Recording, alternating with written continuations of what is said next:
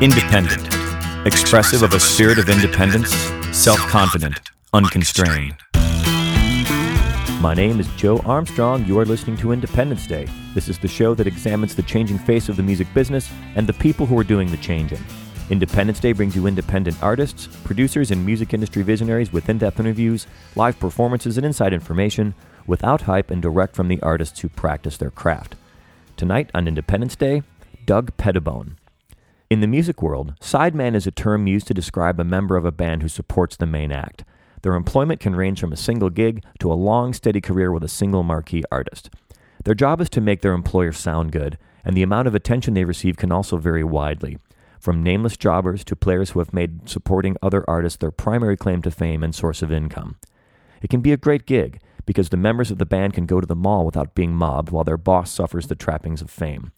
Guitarist Doug Pettibone has been the right hand man for revered songwriter Lucinda Williams for over a decade, accompanying her both in the studio and on stage. Although playing in Lucinda's band is her main gig, he has also worked with a long list of household names, not the least of which are Keith Richards, Mark Knopfler, John Mayer, Norah Jones, Sting, Steve Earle, Elvis Costello, Jewel, and Tift Merritt. But Pettibone is far from being the kind of sideman that just plays guitar next to the singer. He also writes, produces, and plays a multitude of instruments with a near virtuosic flair. All of these skills are showcased on his brand new album, Gone, which was released in February of 2014. Far from being the vanity project of a journeyman guitarist, Gone finds Pettibone showcasing his considerable skills as an artist in his own right. All the amazing guitar parts and tones that are the hallmark of Pettibone's playing are evident on Gone, and the liner notes read like a who's who of top echelon musicians. Perhaps most pleasantly surprising is the confidence of his vocals as the songs veer from breezy Southern California bird style pop to blues of both the jazzy and down and dirty kind. Welcome to Independence Day, Doug Pettibone. Hello. Hey, man. How's it going? It's going very well. Thank you for being here, coming all the way down from beautiful Ventura Thanks. It was a nice drive. to beautiful Glen. It is a nice drive to go Yeah. up to Ventura.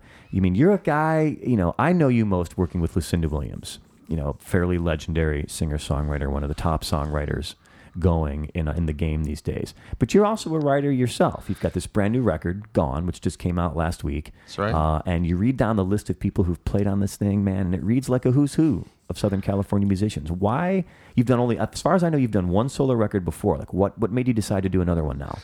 Um, it's about time. It had been about what eight years, something like that. I just had a, a new batch of songs and and uh, decided I wanted to do a record with the full band. Last one I did was just me banging on pots and pans and playing all the instruments. This time I wanted to actually um, have my, my friends play on it.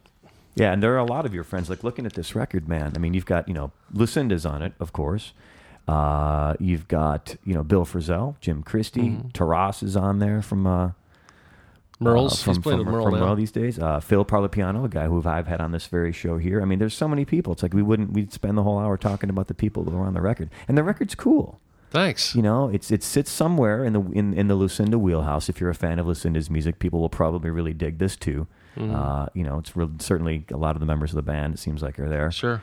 Um, and the songs are good. And one thing that surprised me, like I didn't know that you sang this Really? much. I had no idea.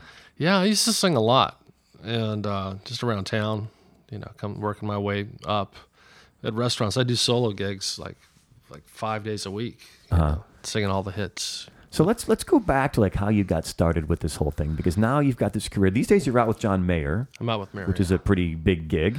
it's a, it's a pretty big gig. Yeah, it's it's the big leagues. Yeah, we'll circle back around and talk about that. But I mean, at first, I want to get to the heart of like, you know, what. Take me back a little bit. Like when you're a kid, you started playing guitar when you were pretty young, right? I started playing guitar when I was eight. We had a a neighborhood that was uh, full of musician kids. I mean, everybody. The Beatles were just coming out and happening, and everybody was getting electric guitars. And they were about everybody's like two or three years older than me, and and and, uh, and nobody would let me play in their band. I, you know, my, uh, one of the neighbor kids showed me a few chords, and and then I just kept practicing and practicing, and then. Um, I got better than they did, I guess, and they wanted me to be in their band. Yeah. By that time, it's like I don't think so. I think the people who have the fire, you know, that's kind of how it goes. Like you're inspired by somebody, but then you kind of rocks. It almost seems like you rocket past them. At yeah. some Well, I, maybe maybe they lost interest or whatever, but Yeah. I, I just knew that I wanted to, to play guitar. And people I are in it for different it. reasons. Like for a lot of guys, you know, I don't know what it's like for girls, but a lot of guys, like young guys, learn to play guitar so they can get girls. Yeah, I mean, I don't think at the, at the at eight years old I was thinking about girls Probably too not. much. But I did see uh, Viva Las Vegas with Elvis, and he, I saw that he got girls, race cars, you know, Yeah, and guitars just for play guitars. So gold lame suits. yeah, and the and the suit. Uh, so, but you know, you're at, at eight, your fingers aren't even human. Like I say, human size. They're human size, but they're smaller human size. There's- they're not adult size. Definitely smaller human. Um, Did you start with a know. smaller guitar? No, I still have the guitars at my folks' house, and and uh, it did make my fingers almost bleed. Luckily, it had nylon strings on it, but Okay. it, you know it's called a champ, and it's a piece of crap. And they said that if you play this guitar Uh-huh. and take lessons for a year, we'll get you um, a new guitar. And It's a I, fair deal. yeah, and it was it was a choice between um, a Telecaster and a Mustang, and uh, of course I chose the Mustang because it looked like a Stratocaster. Uh huh. So now, smaller fingers, human sized guitar, learning these tunes. Uh, you know, what were the artists that you heard like playing on the radio that made you think like, man, I want to do that? I mean, other than Elvis, of It course, was the Stones. Stones. Stones, Beatles, um, um, Iron Butterfly, uh, Cream, like a solid foundation in American rock music. American rock. But British. there was also, you know, that would that might come a little bit later. But before that, you know, AM radio, listening to the, you know, in the back of my mom's Corvair, James Brown. You know, I remember distinctly hearing "Papa's Got a Brand New Bag" and wondering why a man needed a purse. Okay. You know, I was I think I was like four years old, three Yeah. or four. But you know, all the stuff coming out of, of uh, Motown and and um, uh, Muscle Shoals, all that stuff. You know, that was being played on the radio, and lots of guitar, yeah, lots of great stuff. And that's a, well, I guess that's my point. Is it's a it's a very solid foundation, you know, because you know people. I guess everyone is standing on the shoulders of giants to a certain extent. I mean, they were standing on Chuck Berry's shoulders and Bo Diddley's shoulders, Right. and then was standing on someone else's shoulders. But you know, you go back to the Beatles and the Stones. I mean, that's a it's a good good starting point. I yeah, and then from there you can you can see their direct influences. You know who who they were. You know, Yeah. and go to their sources, then follow them back. And then you did something else in your career that a lot of other guitar players, especially guitar players, like don't seem to do. You actually studied guitar, correct? Did you go to Pepperdine? Yeah, I studied guitar. I, I, have been taking lessons. I'm still taking lessons for different instruments, but I studied um, classical guitar. I mean, right around, I think, end of the 70s, music got really bad and disco started taking over. And I really didn't know what I wanted to do, but I knew I still want to play music. And, and I was going to Pierce College in the Valley, and, and um, there was a classical guitar class. I thought, what the heck, I liked. I was into Genesis at the time, and yes, and, and those guys, Steve Howe and Steve Hackett, played a couple of solo uh, classical type pieces that uh, caught my ear, and so I decided to take the class, and I fell in love with classical guitar, and that's all I did for I think five years. Play, you know, You had the fingernails and everything. fingernails. I, the I would I would take at least a half an hour, fifteen minutes to half an hour working on my nails before I started practicing Okay. every day. That was something because I did the same thing in college. I had to take uh, jazz and classical lessons in college, and the, it's so funny. It sounds like it's your priorities are so different at, at some age. That I mean, I had to grow my nails out, but it Right. drove me bananas to have to like futz around with my nails. It's so hard because I, I used to bite my nails. I never had nails. That's even harder then. It's like still to this day I have I have no nails on my left hand and I've got some nails on my right. Yeah, because the I mean, I, I've always uh, I've always enjoyed frisbee. I don't know. I don't know what it is about Yeah, frisbee's it's a great it's, a great it's, sport. a fun sport. So you know, I would always be out throwing the frisbee around, and it's terrible on your fingernails. I was constantly terrible, yeah. breaking my nails, which just sounds like this. To be a guy and be concerned about your nails It's was tough. just a weird thing. It's a weird You're not thing. programmed to think about it. Like I think women are kind of. I, I hate to say this, and I, people are going to be calling me a sexist and all kinds of things, but it seems most of the women I know, at least, were concerned about their nails in some regard, and were maybe programmed, for better or for worse, to care about them. but we have something in common now with our nails. And we is- do.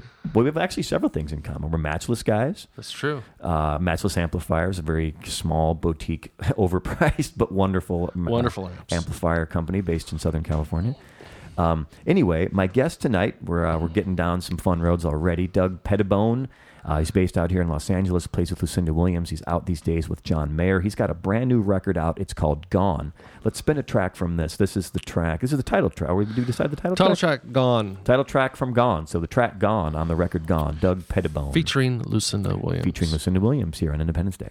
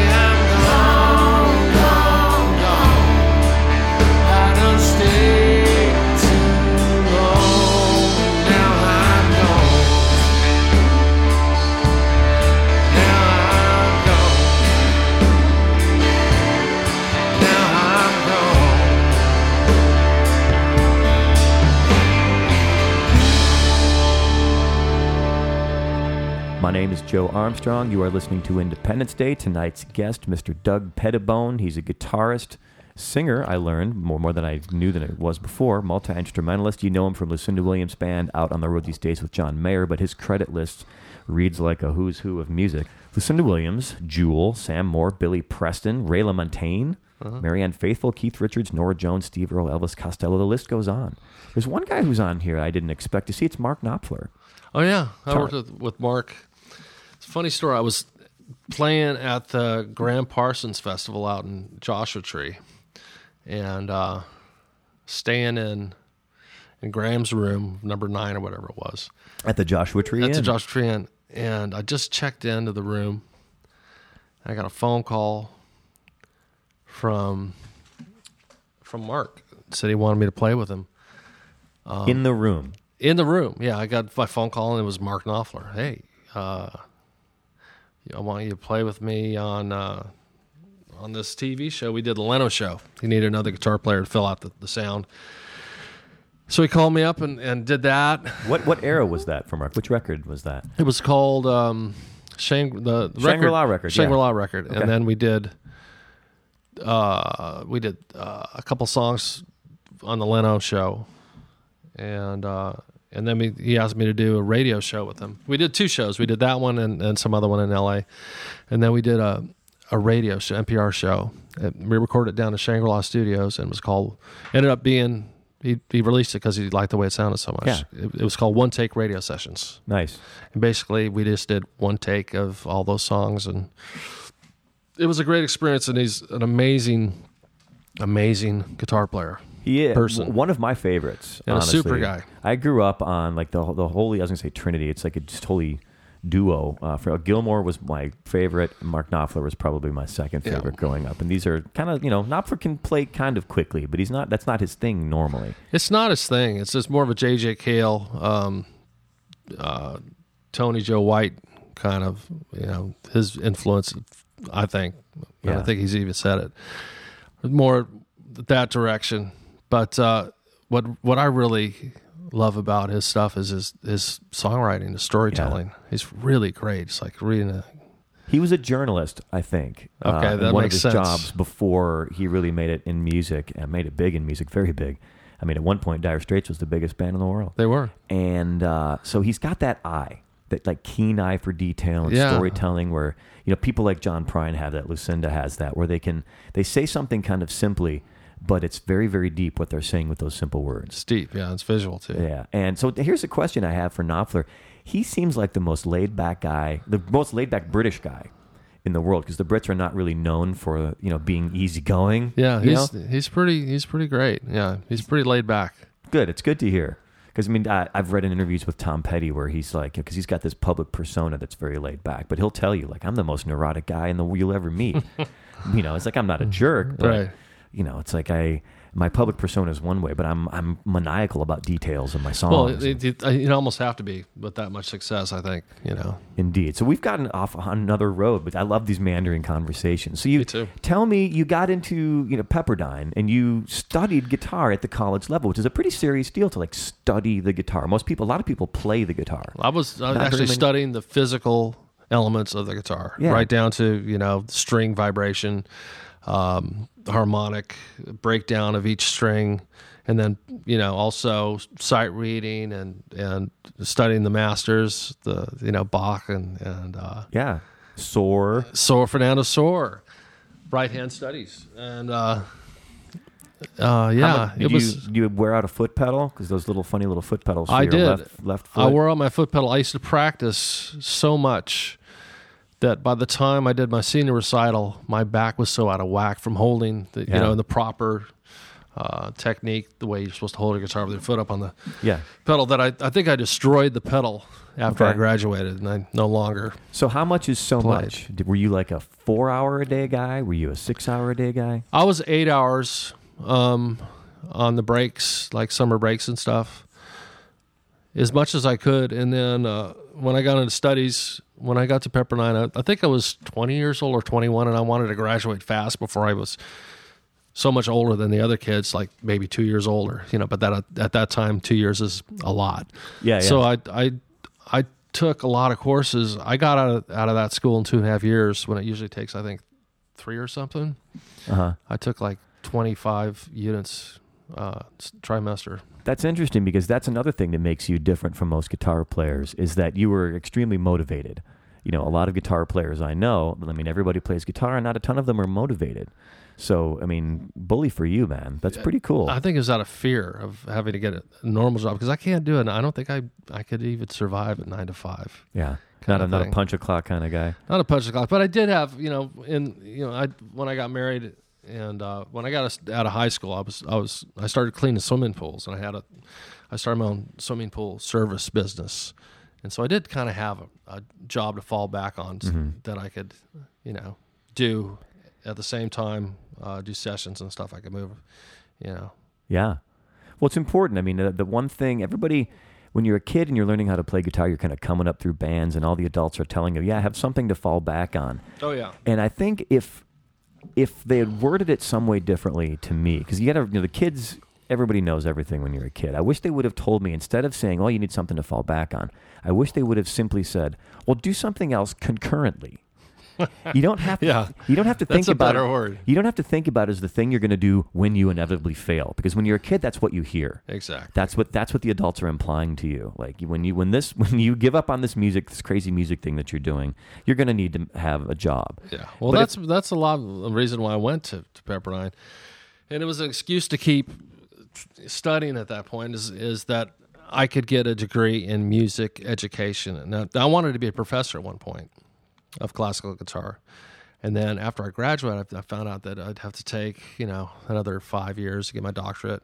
And then there's only so many slots available for Right. professors. So it's either you, you play at a restaurant all your life Right. or you're, you know, wait in line to be a Yeah. professor. For your 30 bucks and your free chicken parmesan and your house wine. Exactly. We've had plenty of that.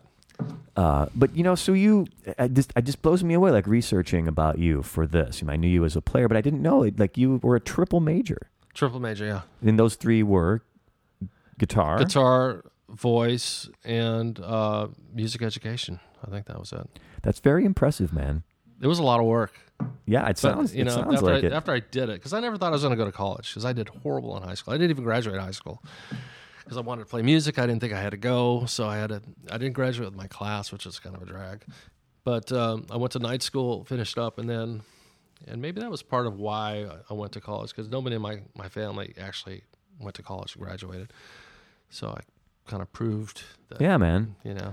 Well, that's the thing. Uh, you know, the uh, tenacity can get you very far in this world. Like Woody Allen says, half the half the job is showing up, and there's certainly an element of luck involved in music. But you have to back that up. I mean, some people are just ridiculously lucky, and it just lands in their lap. But most people in music, and even the people who are lucky, they've had to work very, very hard. You know, it may not seem that way on the surface, but they were very dedicated. Yeah, there's there's a lot of hard work that goes into it, and a lot of you know, a lot of disappointments along the way. But then there's a lot of a lot of great things that have happened Yeah. as well. Well, and I'm glad you're at it, man. You're you're also a player that I, I think is really good. I like Oh, love to listen to your playing and your tone. We'll talk about your guitar tone after this. How about let's play another track from this record? Sure. I think the next thing we've got queued up here is called Love Sick. Tell me just a little bit about this. Lucinda sings on this too. as Love well? sick, yeah. Um, Lucinda sang on this, and um, it's very very sick with fuzz tone. Is this all- the one with the Neil Young amplifier? Yeah, it's a it's a '58 deluxe Tweed. He's mono- he's he's crazy for those amps. I've read that he's got hundreds of them. He's Like, got a lot of them. every time he hears of one, he just buys it. Yeah, in fact, I got this one from we were opening up for Neil with Lucinda, and uh, some guy brought a bunch of amps for Neil to, to check out because he knows that he knew that Neil loved these amps and Neil didn't want it, so I checked it out. I Wow, he actually turned one down. he turned it down. you I guess have a if you- Neil Young reject you, deluxe you, can, Fender. o- you can only have so many uh, amps at a barn. you know. Yeah, I that's true. He was maxed out. Well, wasn't there a fire a few years ago? At like he had a storage space off site. I think there was a fire. He lost a few of those. He lost a few of them, but he's got most of his good good stuff. Yeah, on the main uh, uh, Neil Young World headquarters up there in the in the redwoods. Oh yeah. All right, so enough Neil Young. This is Doug Pettibone. This is the track "Lovesick" from his brand new record "Gone" here on Independence Day.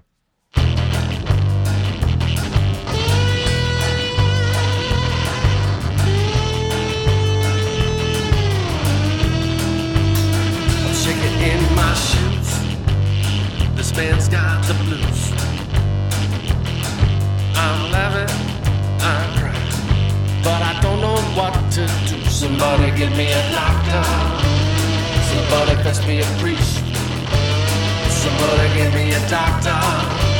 Somebody sanctify me. Cause I'm lovesick.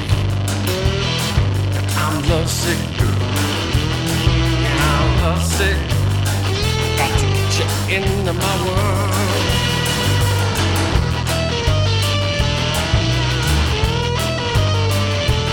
Seven days, seven nights. The house of the moon. I'm up and I'm down. I need a powder room. I can't eat, I can't sleep. I'm spinning like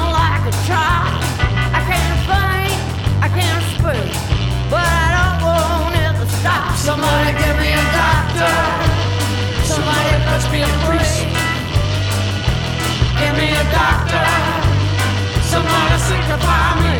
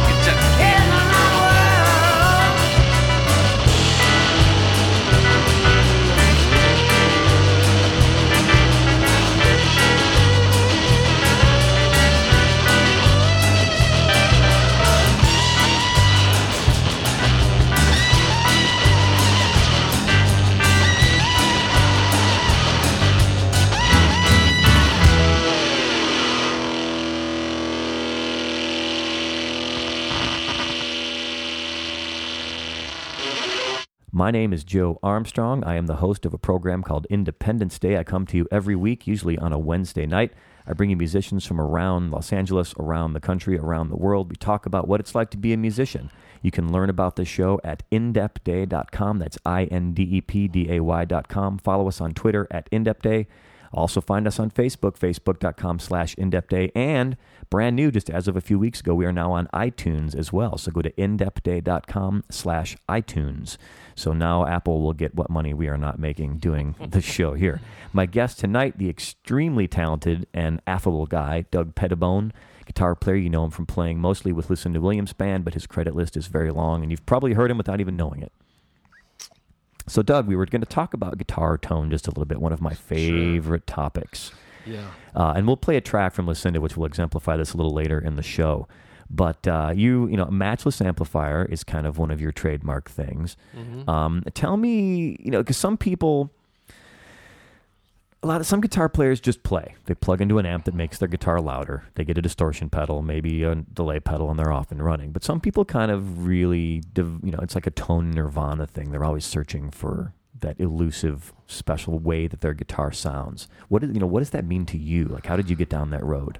Um, I love different tones, and I think different amplifiers, just like different guitars, make you play differently. They bring out um, different uh, musical styles or flavors in, in your playing.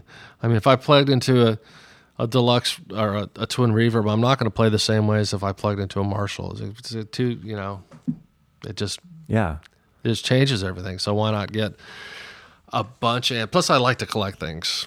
Like Gear acquisition syndrome, I Oh, think is what we call that. Yeah, it's it's pretty bad. I had to just have to get a bigger storage facility. Really? for my gear. How many how many guitars and amps would you say ballpark that you have? I've got probably close to? 100. guitars, Guitars. total. 100 guitars total, but they're really, you know, they're they're good ones. They're nice ones. Okay. And um, I've got probably 50 amps Yeah. and lots of pedals. What do you think the what do you think the jewel of your crown for guitar and amps is, or are? I've got a 52 Les Paul that I got uh, when I was 10 years old from my my uh, neighbors, from my friends, from my friend's dad, and uh, I got it for 50 bucks. I What still color? have it. What color? It's gold top. Gold top. It's, it's a, it's one of the first ones they ever did. This doesn't have a serial number. On. I think the first 40 don't, don't have serial numbers. This Wow. one, this one was from the, the NAMM show or some sort of trade show back then. So I've got that, and I like that a lot. But I just I just bought one of um, Ry Cooder's old Strats. Okay, that's pretty cool. What year? It's a 58, okay. and um, I think it's his uh, neck and electronics, but the body's different because I think he routed the body out for you know, his wacky pickups. Oh, yeah. But it's it's on a, it's a complete 50. It's a 58 body too. But it's it's one of my favorite guitars now. But I've you know I've got uh, a couple of new Duesenbergs that I love, and especially loving the um, James Trussart guitars, the metal guitars Okay. that are that are wonderful. Well, t- if it's cool, we'll take a couple of pictures of those. Sure. Maybe put them up on the website, show off a little bit. These because these guitars, I mean, they're beautiful. I mean, you were showing to me as we were setting Just up here. happened to bring a couple by. Uh, very, very cool. Very, very unique. And I'm sure because they're they've got this crazy grill on the back, so you can kind of see the hood's almost off. You can see the, uh, the electronics. Beautiful, beautiful. You can grill hot dogs on them too. you could. Our strained spaghetti. Uh, yeah, I think yeah, you could also do that. You probably won't, won't though. Probably not today. Probably not. I mean, if it gets really lean on the road, I guess. Man, I used to travel with a hot pot when I was on tour Yeah. back in the day because some of the hotel rooms didn't have microwaves back then. Now it seems like everything, every hotel's got every electronic device known to man. But right. I used to make ramen noodles because I just needed to heat That's water. That's the way to go. I wish we've been staying at some nice hotels. They don't have anything yeah. because they want you to buy. The more you pay, yeah, the expensive hotels charge you for Wi-Fi too. I've found. Do they Is that still? right? Well, they used to when I was doing lots of road work. Like the, the- yeah, yeah, the, they, they do. But our, you know, yeah, the they more do. you paid for the hotel, the less likely you were to get Wi-Fi. yeah, it's crazy. Yeah, sometimes I, I, I wish we were in a, you know, nice hotel where I could heat up some soup in the coffee machine. in the hot pot. Man, those things are crazy. Why don't you play a live tune for us? You've got this great new Sure. record. We're looking at it's nine tracks. These are all written by you. Some of them are co-written with a, with a guy that you work with. I- Uh-huh. I, had his Ned name here. Ned Albright, local guy. He's here in town. He's great. Um, but uh, you know, so these and these kind of run the gamut. Some of them are acoustic, mid-tempo stuff. Some of them are pretty gritty. Mm-hmm. Uh, we heard a couple of those from before. But you're here. You've got a, a mandolin, which you've removed four of the strings from. So it's kind Yep. of kind of a mandolin, but kind of not. It's kind of a mandolin. It's a 1920s Thug Gibson, and um, yeah, a guy in town told me that uh, he's he was a great mandolin player. and I've always loved his tone. He said, "Just take those other four strings off. You don't need them." Yeah. And uh, yeah, so try it. So kids, at, kids at home, try that. And what's the name of this tune going to be? This one is called Sugar.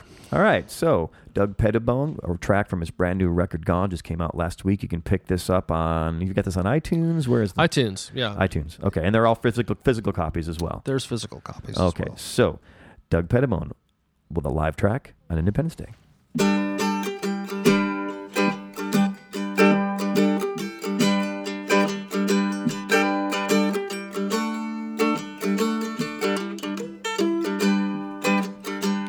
Somebody's on the move. Somebody's on the prowl. Somebody's feeling hungry. Hook the mule up to the plow. Shrimp boats on the water. Rivers rising from the rain. Moss is hanging from the willow. I got the sweetest sugar cane. Sunday morning, pray Jesus deep down in my soul. So throw your loving arms around me. Could put some sugar in the bowl.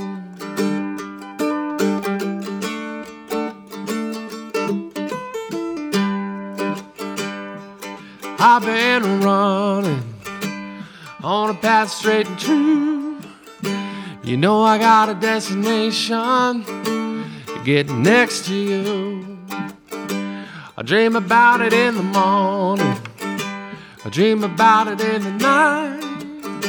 I sure wish I wasn't dreaming. I wish I may, I wish I might. Sunday morning, pray Jesus deep down in my soul.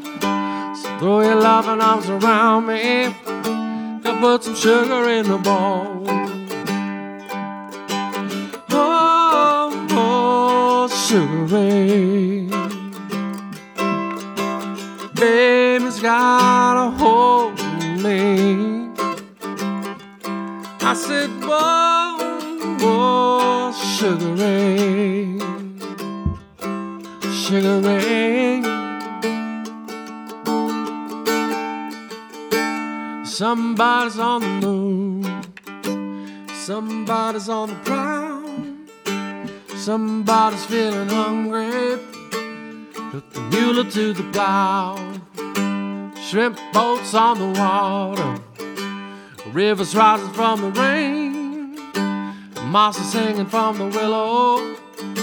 I got the sweetest sugar cane.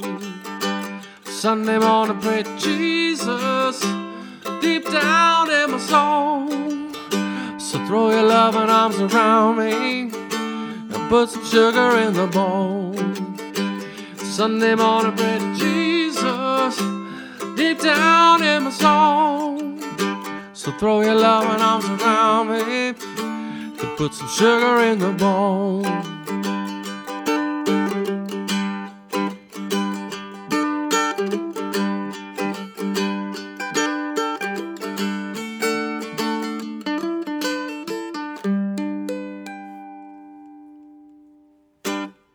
Very, very nice, man. A simple tune, played well, sung well. You have a beautiful voice. I had no idea. We talked about this before, but I didn't know you were you were such a, a talented singer. Thank you.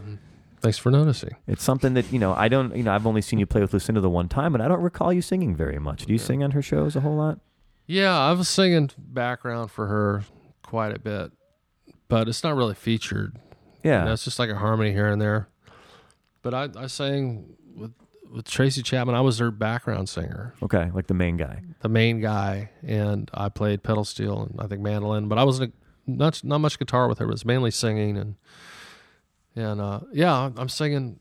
I don't sing with John. I think I I think I I, I just actually did a, a gig with him last week where I sang. It was just a couple guitars and How big is his band? there's about fifteen hundred people in it. No, it's it's it's um two background singers, three guitars, bass, drums, Including him? Yeah, Okay. no, including him. Yeah, Okay. Got then- Zane Carney's the other guitar player. Young guy's great. And now you're playing.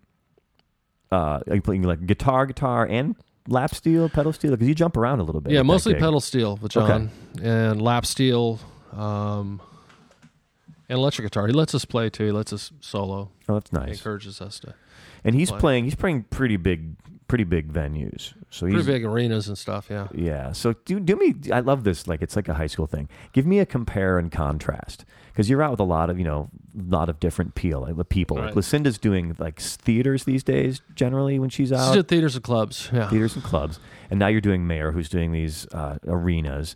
Um, you know, give me like a compare and contrast between like your experience of touring around with these different levels of things. Is Lucinda's on a bus? I Lucinda's it? on a bus. Yeah, we're on a bus too. yeah, on on Mayer. When was the last time you did a van tour? Um, Been a while. I don't think I ever did a van tour. Really? Yeah, No, lucky you. I did. Actually, I did one. It was on the East Coast with with a band called the Surfers, and it was uh, the Pro Surfers. Kelly Slater was in it, and uh, Rob Machado and Peter King. And that was produced by T Bone Burnett, and that was a van tour, and it was fun until one guy got sick, and then we all got sick Yeah. because There's no escape. Yeah, the bus is a much more civilized way to get around, and those have come a long way too. Yeah, it's really nice. Uh, I mean, I love the bus. And so, you know, because you guys at your level, I mean, gosh, we were in a bus. We had 12 bunks on our bus. So it felt like a submarine. Right. Like the whole back, like third of, you know, maybe half of the bus. There's the lounge in the back, of course. Right. But then like all there's that like submarine area where everybody was had their little coffin sized bunk. Are you how many bunks are you guys doing in your Um, we've got let's see, two, three, four, five, six, seven, eight, eight. Yeah, because there are there are different levels. You know, you can get like the lead singer bus, which has like no bunks, No bunks, just a bed. just a bed. And then you've got like the band level where a Star Lounge. Yeah, you've got exactly. And then you've got like the prevost with the uh like the eight bunks, which are a little bigger. Yeah, they call them condos. Yeah. You can actually read a book. And I'm, I've I've been on. I think the one with Ray LaMontagne was the smallest bunks. It was over in Europe. We have the double decker buses over there, and I could you can you can I'm I'm not that big, but Yeah. I couldn't really. You can't really turn over in these bunks. You just lay flat like Yeah. a pancake. I felt when I was doing it, you know, because for people who aren't in the music business, you know, what you do is you generally, if you're on a bus tour, you play the show. After the show, you know, maybe there's a meet and greet, maybe there's something, or maybe there's not. But usually you're on the road fairly soon, you know, Yeah. within an hour, hour or two after the last note. And you, you know, you get your shower maybe, you get on the bus. Maybe. Maybe. Get on the bus. There's usually some food, you know, Yeah, hopefully not pizza, hopefully not pizza. Ours was but fairly usually pizza. usually pizza. Ours was fairly good. Uh, you know, and for there's usually beers for people who want beers, and you get on the bus, and then there you go. You're off on the highway. You know, sometimes before midnight after these shows, Yeah. and you travel. The the guy, the bus driver, drives overnight to the next town, which is ideally uh, a bus Eight- know, hours. You know, between five and eight hours away, and you wake up in a parking lot next to the venue in your bunk on the bus. And at the time, I mean, our bunk, our bunks were very small, like you said, and I felt like cargo. You know, did you ever Right. get that? You know, that when you're in the tiny bunk. Yeah, I I felt like I was in a coffin one time. Yeah, I mean, I might as well be a guitar in a case, Right. riding in this thing. But man, it's a good experience though. It's fun to like to wake wake up uh, in a, just a completely different town, completely different time zone. Yeah, it's nice. It'd be it's it's great to to stay in one place for a while, more than one night. But it's it's very rare that you get to. yeah, to and we used to love to come into town the day before, yeah. you know, and then and then do a gig the night after. But Tell me, uh, tell, tell tell me more of what you like about being on the road. You know, what, no matter what the level. Um, I like that all my focus is on um, the music and the show, and and it's all you know. Everything is is about um, about music. I, I don't have to think about uh, all the, what's going on with the family and kids and and uh, running here and running there. I mean, everything's done for you. So Yeah, it's geared to to maximize you as a musician. yeah. You get to be what you kind of maybe dreamed you Yeah. wanted to do when you were a kid. It's great. you know, because that we all learned. Gosh, I was telling someone last night. Like I, I set out to be a musician, and to be a musician, I had to learn Photoshop to make band posters and do, and then I learned web design to do band websites, and then I learned all these other booking and you know, all these other different things. And it's great. Diversification of skills is great, but what I really wanted to do was that, Right. and like give my laundry to someone and say, bring it to me clean. Yeah, that's nice. you know. Uh, so tell me what uh, you know. This is maybe an obvious question, but what don't you like about being on the road? Um, the hardest part is uh, I've got family and uh, I just have a new baby. He's nine months old, but it's easier And now. Congratulations. Thank you. It's easier now because of FaceTime and Skype. Yeah. But I've also have an 18 year old boy, and it was really tough to be away from him. I was with Jewel at the time when he was, I think, two or three, and and um, and I would be gone for two and a half months, and I'd be in Europe or Japan, and the phone calls like a thousand bucks, you know, Yeah. and you just miss Yeah. you know you're traveling so much and so much is going on and it's all great and then but after you know after about a month you just want to go home yeah. you know you really do and this time i was out i was touring with i was out with john doing some rehearsals in new york did a couple gigs did eric clapton crossroads show and something else, and then I flew to Europe to play with Lucinda for two months, and then flew directly back into New York to do some more, a couple rehearsals, then to start a month and a half tour with Mayer. So I was gone for you know almost four months. Yeah, it's a long from my- stretch. and it was it was really tough. Yeah. So do you just keep a bag packed? You know, or, Um, or like you know, do you have like a different set of just clothes or like road clothes and different set of? I'm wearing stuff? them right now. Yeah. No, I just no, I just I, I know exactly what I Okay. you know put in my my bag and and uh, and I've got some stuff. We have a wardrobe case that I'll leave a bunch of stuff in. Yeah. So Very I just bring- convenient. Bring the essentials. Do you collect uh, like a lot of road guys like collect laminates or they collect like the mini shampoos? At one point, I had I feel like a grocery bag full of mini shampoos because my whole plan was I'm never going to buy shampoo again for the rest of my life because every time I go, I'm just going to take it home and then I just put it in a bag. But then at one point, I was like, this is so annoying at home. This is a lot of plastic. It's a lot of plastic. And if it leaks all over your stuff, it's not cool. Yeah. I, I collect. I do collect the laminates. I know some people collect the keys, and um, no, just uh, I'm actually the the lead. One of the singers in John's band collects pens from these nice hotels, Okay. and they're actually really nice pens. And so I, I decided to collect some pens and and and brought a, a nice little uh, gaggle of pens home to my wife, and she she loved them. Yeah, it's funny to integrate those things into your like regular domestic life at home sometimes because I'll be rummaging through a kitchen drawer looking for a pen to write a phone number down, and I pull up the pen and it's from some hotel in Nagoya, Japan. You know, like, Right. and it's I, I like those kind of talismans that take you to places you've been Oh, yeah. on your travels. great. You know, because it's you know because you can put them all together and have them be a collection. Like, okay, there's my road stuff, or I'd like to distribute them in my world. Right. You know, like, oh yeah, that that you know, there's a guitar pick that balances out the coffee table that says, I don't know, what's a guitar player? Chris Carrabba. I used to work with Dashboard Confessional. It's a Chris Carrabba pick, and like that's just how where it wound up. You know. Right. So I, I love these little details. So uh, tell me this. I'm going to get to some more music here before too long, but I'm curious. You know, uh, do you are you a guy that practices a lot even now? Like being so dedicated in your younger years, being a triple major, playing classical guitar, jazz guitar, playing with all these different people. Do you still woodshed regularly? I do, um, especially on on tour uh, with Lou. I was we'd get to the gig around lunchtime to get a free lunch, and um, it's all about saving money when you're out there. Yeah. kids, and uh, I get there and I I do lunch and then I practice until.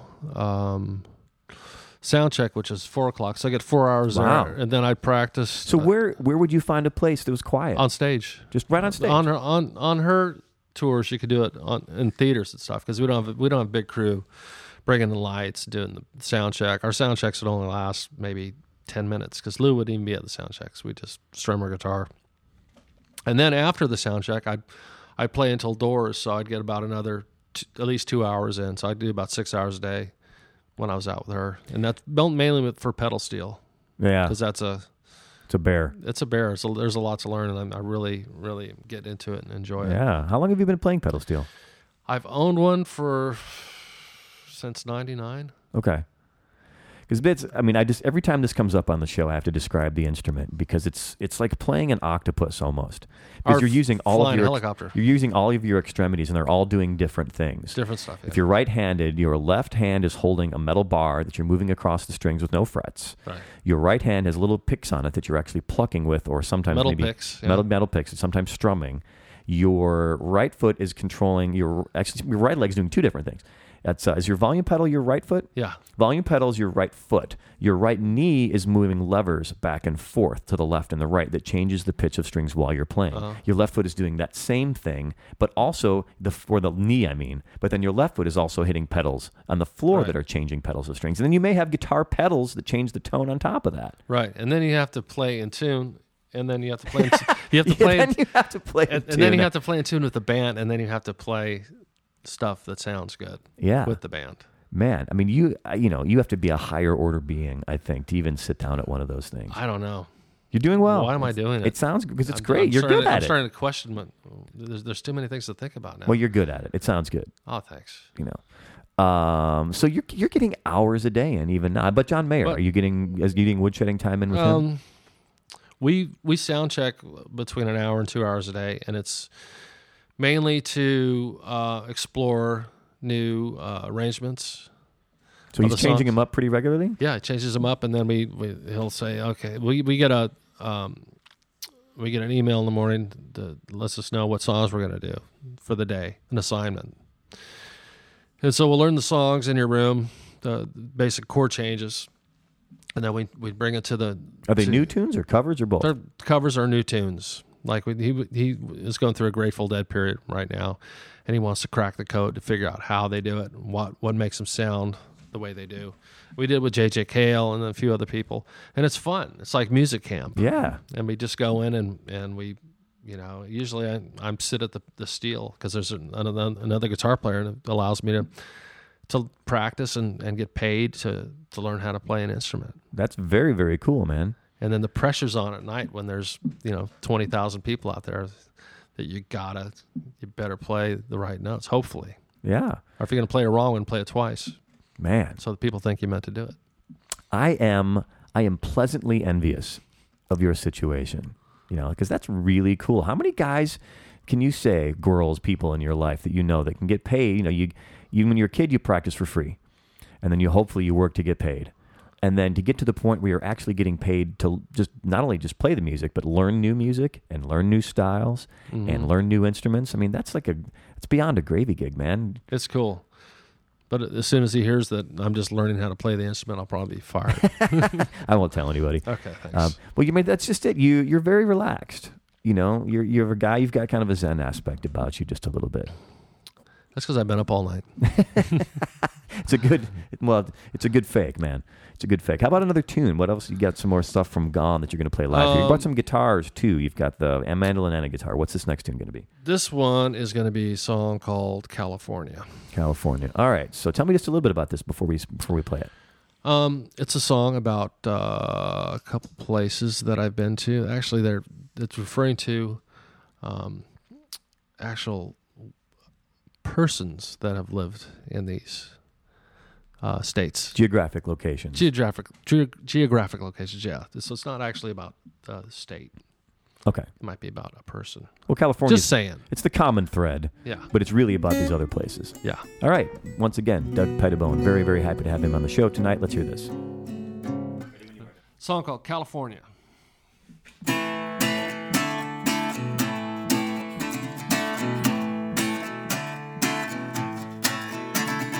Hope you know I ain't to lose Louisiana no more. The hurricane come and pushed me right out of the door. The swamp's full of alligators. It gets hot as a fucking equator. I hope you know I ain't gonna lose Louisiana no more.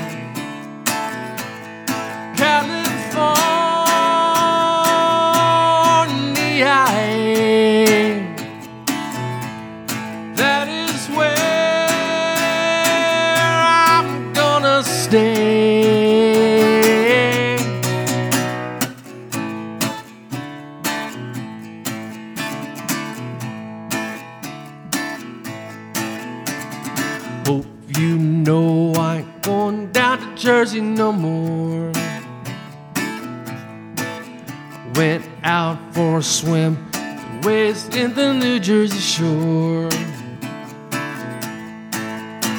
My brain got convoluted, cause the water was so polluted. I hope you know I ain't going down to Jersey no more. California.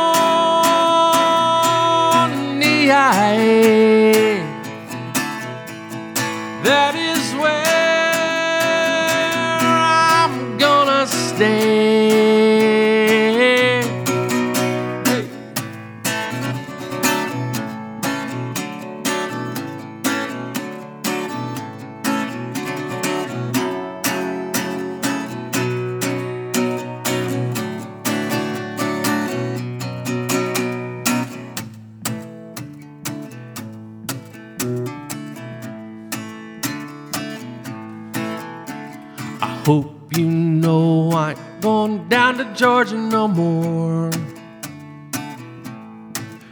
Charlie Daniels said that's where the devil went down for sure.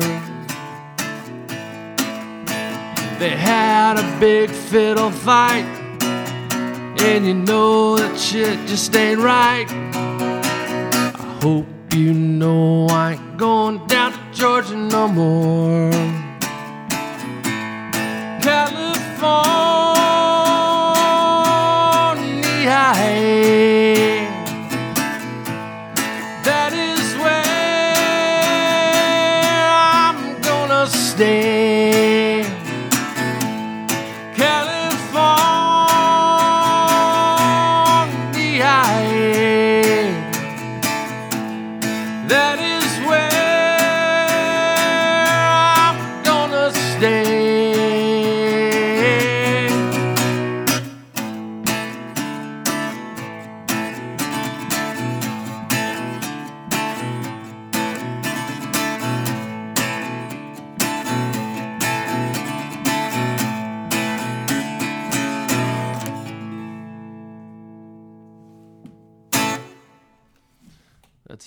Very, very nice, man. Geographic, uh, I'm saying geographic cure, but it's like a geographic point of reference to talk about what you do and don't like about those places and where you live and where you're from. That's right. Because you're a native Californian, Yes, I am. Third generation. third generation, which is, you know, that's eons for a lot of people. That's a long time, yeah. For Californian. Most people get smart and leave, but our family just decide to stay. So let's. I mean, I hate name dropping, but let's. We've referred to this before. The people you've played with on your credit list. You know, your main gigs: Lucinda these days, John Mayer. Uh, you've been either on record or out with people like Jewel, Sam Moore, Billy Preston, Ray LaMontagne, Marianne Faithfull. You know, Keith Richards. Maybe people have heard of him. Mm-hmm. Steve Earle. He's a talker, is he not? Yes, he's got his own show. Big talker. Uh, Elvis Costello, Joan Baez, Mark Knopfler, Sting, Michelle Shocked, Vic Chesnutt, Lisa Marie Presley. Uh, who out there haven't you played with that you would love to play with? Um, who would I like to play? I play play with McCartney. Okay. Um, I like to play with uh, Tom Waits. Mm-hmm. I like to play with Smokey Hormel, I know, is a guy that's, great. that's worked with Tom for quite a bit. Uh, and who else has he had guitar on his records? Smokey was the last guy. It's been in his last few things that he's done, I Yeah. think. Smokey's great. And he plays with Beck too, I think, right? Plays with Beck. Um, I play with John Doe too. I don't think that's on there. Do you know who John Doe is? No, uh, yeah. He's great. I love John Doe. Um, who would I like to play with? There's a bunch of people. Um, I just can't think off the top of my head. But mainly, you know, I'd really like to work with Tom, Tom Waits, and uh, Yeah. And Yeah, I feel uh, like playing with Tom, like I, I get the impression that he you show up and he kind of makes you forget everything that you know right. and makes you do. I, I would love to play with Tom Waits for that reason. Like I, as a player, just just to have him mold me into something that he wants. Right. You know, would be I think would be a wonderful musical experience to have him say like, okay, no, no, no, you can't Yeah. use your pick that you like. Yeah. You can't use the guitar that you like. You can't use the amp that you like. Now let me change the tuning for you. Now go one, two, three, Exactly. go, and then Yeah. it's one take and the song is done. Yeah. You know, so ridiculously artistic. He's great. Actually, Neil Young is is at the top of that list. I Okay. just have to say that. Very, for very nice. reasons. So, uh, tell me this too. Like, you know, you're you're out there with all these different people. You've played with so many different people. What artists are out there now? Uh, like, young, I mean, don't have to be young, but like newer artists that are, you know, like another way to ask this question would be like, well, what are the last three records you bought, or what records in your CD player right now? You know, in, in as much as people buy records anymore. Um, what did I get? Or what was the last thing you heard that you were like, man, that's great? Uh, this band called the Red Stick Ramblers. I don't know where they're from. Do you, do you know those guys? I don't. I don't. I think they're kind of a Cajun kind of like country. It just came up on my playlist the other night. Um, that was great. Um, what else has got? I've been listening to a lot of soul, um, but nothing really that new. Um, just whatever's on the radio. I, I really haven't bought that many Yeah, things. I Most just- people say that. How do you discover new music? That's maybe the the next best Well, question. Is are you a pan- is a good place for Uh-huh. me to dis- discover new stuff. are you like a Pandora guy or a Spotify guy? I'm not. My wife is is really into a lot of different uh, types of music, and she's got her her father was really into into music and collected a lot of uh, CDs and and uh, so she turns me on to a lot of a lot of great stuff. And my son, my 18 year old son, is is is turning me on to Yeah, a lot of great stuff. which stuff. is very convenient because they get into stuff and you know they bring you stuff and go, "Hey, check this out, Dad. This is great." Yeah, when we share the, the cloud, so when I buy something, he gets it, Okay. and then v- vice versa. So he just, you know, Does he have good taste? He's got great taste. Yeah, he loves. I mean, he knows more about David Bowie than I know about David. That's like Bowie. my greatest fear about having kids, and maybe every parent's greatest fear, other than having them just become a stripper or a crack Right. addict, is you know maybe in a, in a whimsical kind of way. Is like um, music is such a big deal to me.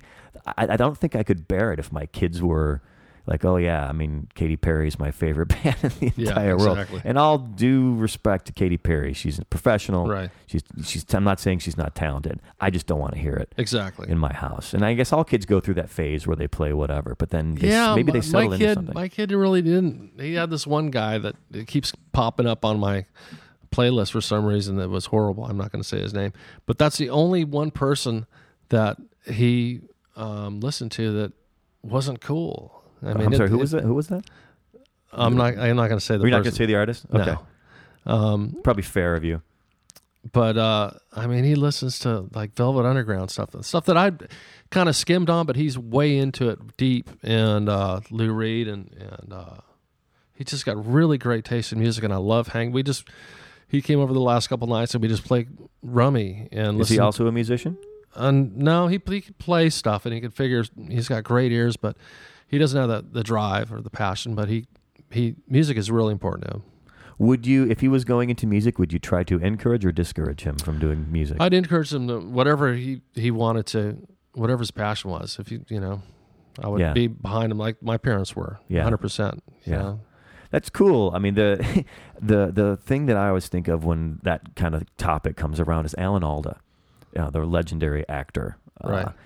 He always said because he grew up in a show business family, and you know he's had a very storied career. But uh, when people ask him, like his kids or people ask him, like, you know, what's your advice for the entertainment business? And he said, well, I'm not going to tell you not to, but if there's any other thing that you think you can do, you should do that because this this ride that you get into if you're going to do acting or music or whatever. And I'm not saying it's it's all bad, but if you get in, if you do this, you know, be prepared for the ride of your life because it's going to be some things that you just never possibly would have imagined that you'd have to go through. To, to me, this. that sounds really exciting. yeah. You know, Well, that's but not ju- everybody wants to to, just to, to live a life and I, like that's, that. I think that's what he's trying to impart upon them is that like, look, I'm not saying it's terrible. I'm not saying it's all bad, but if if you want, you know, a calm, stable life with a nice car and a nice stereo and a nice house, maybe this isn't the career for you. You may Right. have those things, but you also may never have those things, and that's the risk that you're taking. I think. Um. Anyway, that didn't mean to get all heavy about that. It's okay. Well, know, I think my my folks did have a lot to do with with, with uh, the drive and everything. My dad was a special effects man in, in the motion pictures, and his dad was too. So his job was kind of like a musician's job, where they do a TV show and then the, the show would be canceled and there'd be no work for a couple of months. Yeah. And uh, whenever my my work was slowing up, my mom would just always say, "You better look for a real job." And my dad would go, "Just give him time," you know. Yeah. it's, it's kind of like my job. My dad Yeah. was. They both are real supportive, but They're they're still around now. yeah, Yeah. Pretty supportive now, I guess. yeah, Paid off, right? yeah. Finally paid off. My dad is. He's always, you know.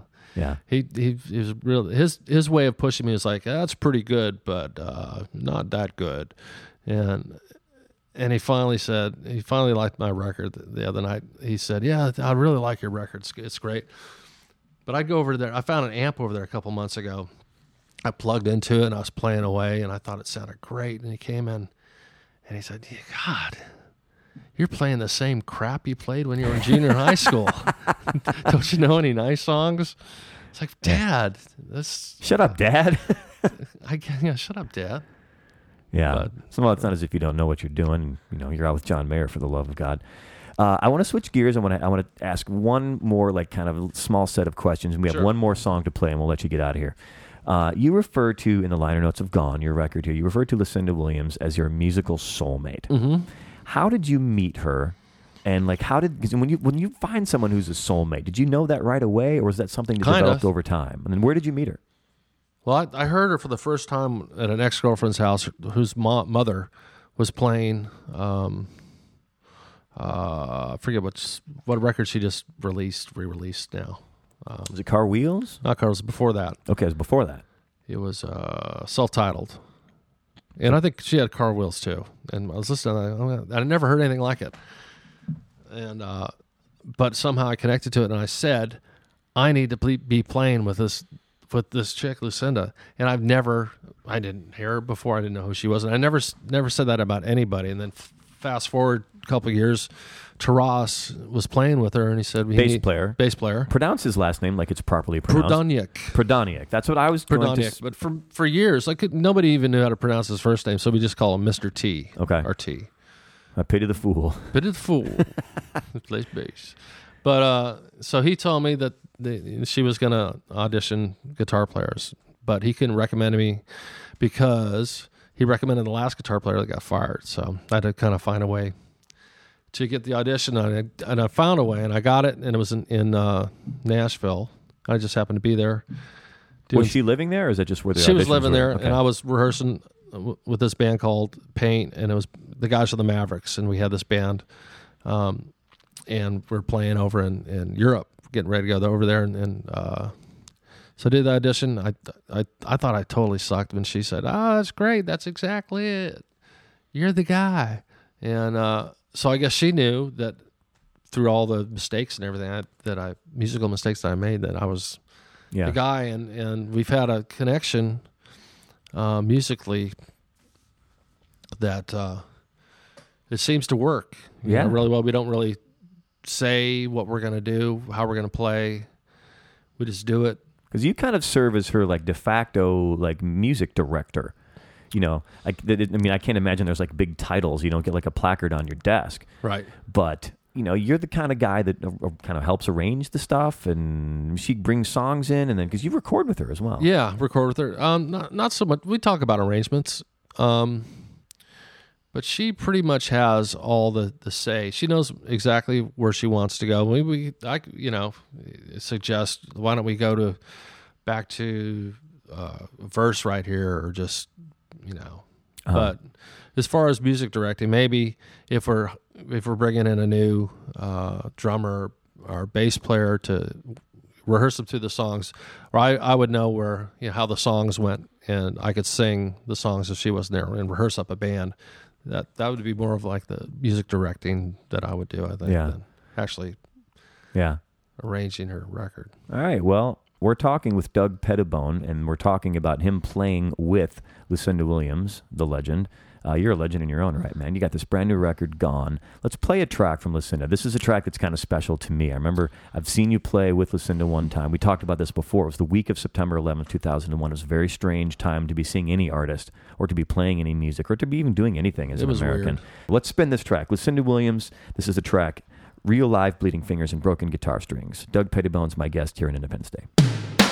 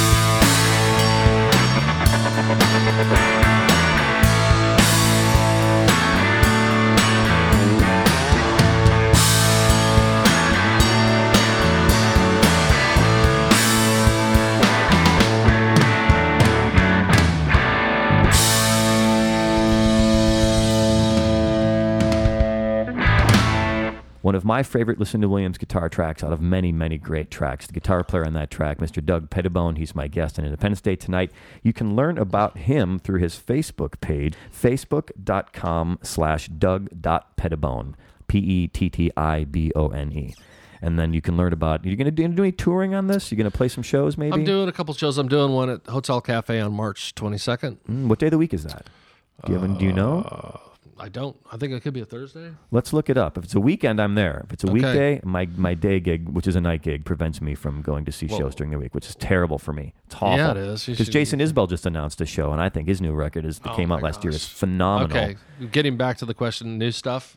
His record blows me away. Phenomenal. That's one I bought last week. It's insane. Yeah. phenomenal. I, uh, you know, I've been a fan of his since he was in Drive By Truckers, and I mean, people, the people who have been hearing me evangelize about him for years are probably rolling their eyes right now. But I'm glad to hear it coming from somewhere else because I think that record is absolutely stunning. Yeah, top to It's bottom. called Southeastern.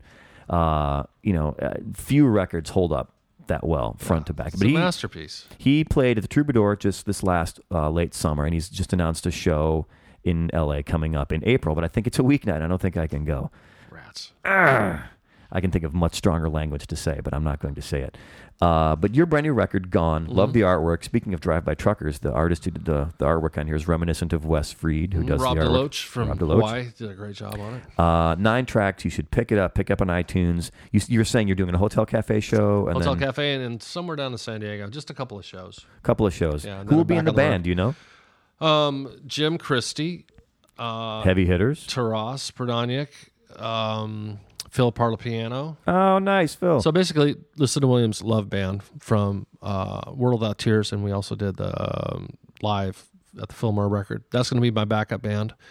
And then uh, there's, I'm sure there's going to be some special guests too. So Very come nice. on by. Everybody should go check those things out and pick up the record, pick it up on iTunes, pick it up at a show, or you know, if you're uh, if you're a John Mayer fan, uh, you can go out and see him play with John Mayer. Going back out in April, you said. April, yeah. Any but you have to go out to Australia to check it out. Okay, well that's could be worse. Come on, it's a nice, nice place. To Come go. on down, uh, and it will be that will make it fall there, Yeah. correct? And uh, any any plans to do anything with Lucinda anytime this year? I think I'm going in to work on her record um, this week sometime. This week or next week. I'm doing some Very nice. overdubs with her. Well- and then, uh, hopefully uh, this year later on, uh, some shows with her. Looking forward to that, man. Doug, thank you so much for taking time out of your very busy musical schedule to come here and talk to me and my guests here on the show. You can learn about him, facebook.com slash doug.pettibone. Uh, but also, there was some talk of having dougpettibone.com at one point, but it's Yeah, it's going to happen. it's going to happen. It's right. going to happen. I think it should. It's a good place. It got a good name too. It's got a nice ring to it. It's a good guitar player name. It's not like Sam Brown or whatever. Anyway, thanks to Doug Pettibone, also to the Independence Day staff, Valentina Rivera, Dale Tanksley, Wayne Topinski, and Sally Shackleton. Independence Day's theme music was composed by Great Lakes Myth Society. For Independence Day, I'm Joe Armstrong. If you do anything, please be good to one another.